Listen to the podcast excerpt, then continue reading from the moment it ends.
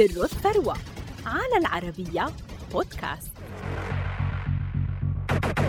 لم يرث ثروة ولم يحظى بلقب اجتماعي من أسرته، هو مهندس حاسوب، هكذا يمكن وصفه مهنياً، لكن في عالم المال والأعمال هو ما هاوتينغ، أحد أهم رجال الأعمال في الصين إن لم يكن الأهم، الذي يملك نحو سبعة وثلاثين ملياراً وسبعمائة مليون دولار. فما سر هذه الثروة؟ ولد ما هاوتينغ في الصين عام ألف وتسعمائة وواحد وسبعين ونشأ في مدينة شنجين التي كانت متقدمة بشكل كبير بمجال الحاسوب، ما جعله يتجه إلى هذا المسار، فحصل على بكالوريوس علوم الحاسوب في عام ألف وتسعمائة وثلاثة وتسعين.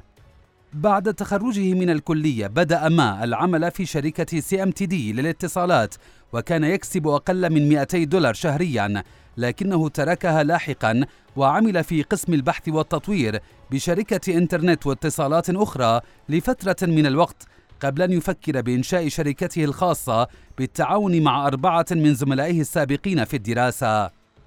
بحلول عام ألف وتسعمائة وثمانية وتسعين وضع الرفاق الخمسة الأساس لشركة تينسنت بعد حصولهم على تمويل عن طريق أصحاب رؤوس الأموال، وأطلقوا في الصين أول خدمة للرسائل الفورية تحت اسم أو آي سي كيو، لكنهم واجهوا دعوى قضائية من آي سي كيو التي كانت أول شركة تطلق هذه الخدمة عالمياً، ما دفعهم لإعادة تسميتها كيو كيو. كان المنتج مجانياً فانتشر بشكل كبير بين أبناء الشعب الصيني، لكن الشركة لم تحقق أي ربح خلال السنوات الثلاث الأولى.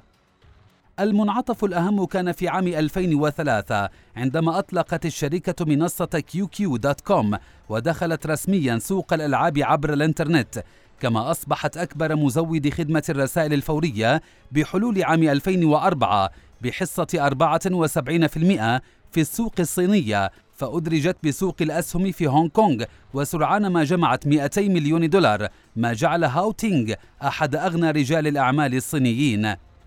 نمت شركة تينسنت ووسعت عملياتها في أقسام مختلفة، فأطلقت في عام ألفين وخمسة باي باي دوت كوم كمنافس مباشر لأكبر منصة للتجارة الإلكترونية في الصين أليبابا دوت كوم، وفي عام ألفين وأحد عشر قدمت تطبيق ويتشات خدمة المراسلة الفورية الأكثر شهرة في العالم، كما باتت شركة تينسنت جيمز أكبر شركة لألعاب الفيديو في العالم بحلول عام ألفين وثمانية عشر.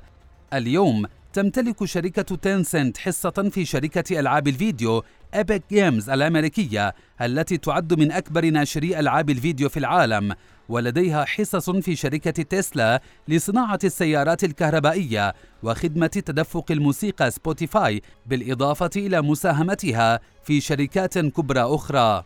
اليوم يتربع ما الذي يكن أيضا بما بوني أي المهر على عرش التقنيات الإلكترونية في الصين، مع ثروة تقدر بنحو سبعة وثلاثين ملياراً وسبعمائة مليون دولار، وبات رابع أغنى شخص في بلاده بعد أن كان في يوم من الأيام موظفاً بأجر لا يتجاوز مئتي دولار.